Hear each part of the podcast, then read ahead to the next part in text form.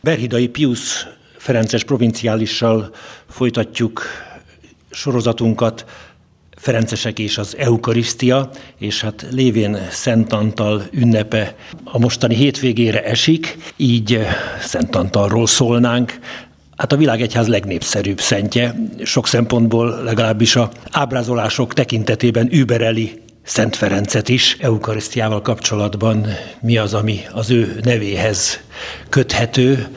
Az Úr Jézus csecsemőkorában ott van a tenyerén az ábrázolásokon, hát nyilván az Úr Jézus és az Eucharisztia elválaszthatatlan. Igen, bár Szent Antalt, Páduai Szent Antalt nem kimondottan az Eucharisztia szentjeként szoktuk számon tartani. Hagyományosan, főleg a népi vallásosságban megvan az elveszett dolgok vagyon megtalálójaként is szoktunk hozzáfordulni, hogy segítsen, ha elveszik valami.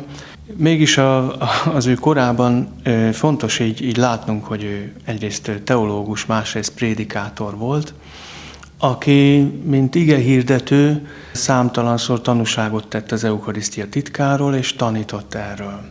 Így talán érdekes lehet a számunkra, hogyha föllapozzuk az ő beszédeit, akkor egyrészt látjuk azt, hogy a korának a stílusát hozza ő is, és a saját korának megfelelő felkészültséggel szól a katolikus tanításról az Eucharisztia kapcsán is.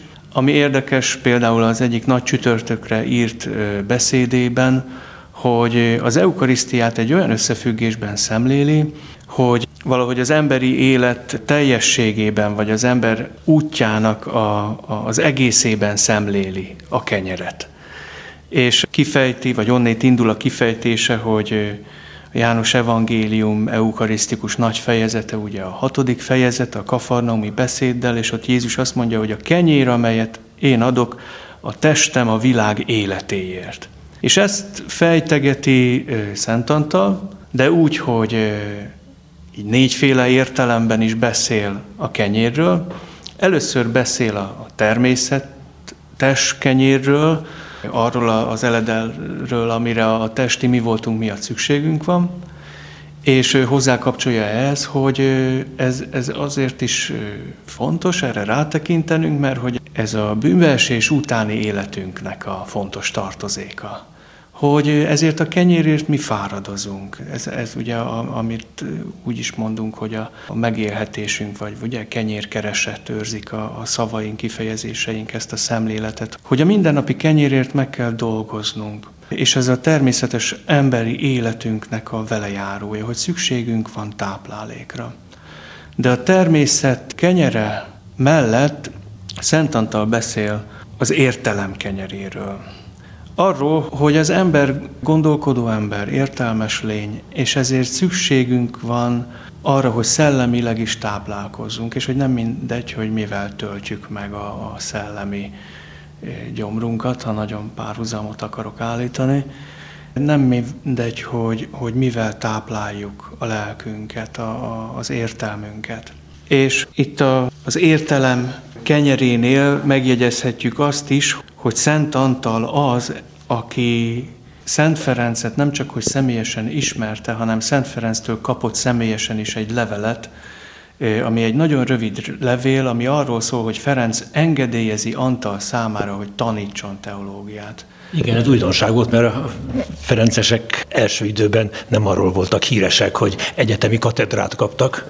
Igen, viszont hamar világossá vált, hogy az igehirdetéshez, hogy az csak ne olyan esetleges, ilyen-olyan legyen, hanem valóban gyümölcsöző, ahhoz felkészült igehirdetőkre van szükség, ahhoz tanulni, illetve tanítani, képezni kell, és Szent Antal személye ezért is fontos számunkra, mert ő úgy példázza azt, hogy lehet és kell teológiát tanítani, tanulni annak, aki igét hirdet. És nagyon érdekes, hogy fontos lehet számunkra Ferencnek az intelme Antal számára, hogy tetszésére van, azt írja, hogy Antal teológiát tanít a testvéreknek, csak ki ne oltsák az imádság és áhítat lelkületét. Tehát, hogy a tanulás ne öncélúvá váljon. És azt hiszem, hogy itt az értelem kenyeréről gondolkodva ez is így fontos lehet számunkra, hogy hogy a tudásunk, az információszerzés, ha úgy tetszik, ugye ma ez izgalmasabb nekünk, az soha nem lehet öncélú.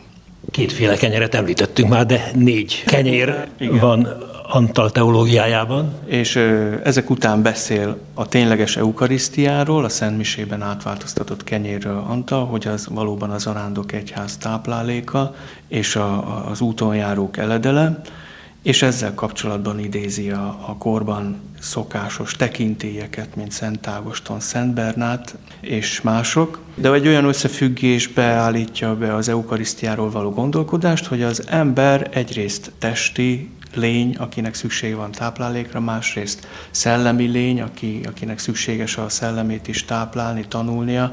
Harmadrészt olyan, aki a lelki táplálékot kapja a Szent Misében újra és újra. Negyedikként viszont beszél a dicsőség kenyeréről, vagyis, hogy Isten táplálni fog minket a mennyországban, amikor végleg otthon leszünk nála, és ilyen módon Szent Antal beszél a dicsőség kenyeréről. Vagyis, hogy mi a mennyországban már nem fogunk szent áldozáshoz járulni, mint most, hanem akkor be fogunk telni azzal az isteni jelenléttel, amire mondhatjuk azt, hogy a dicsőség kenyere. Nagyon szép, és hát visszaemlékszem rá, hogy Szent Ferencnél említettük, hogy a mi atyánk imádkozása közben a mindennapi kenyerünket ad meg nekünk, alatt ő már 2 értelemben értelmezte a kenyeret, ezt viszi tovább a teológus tulajdonképpen a ferences műhelyben. Igen, össze lehet kötni, de azt hiszem, hogy mindig, hogyha az eukarisztiáról hívő módon gondolkodunk, akkor tulajdonképpen bárki hasonló összefüggéseket észrevehet.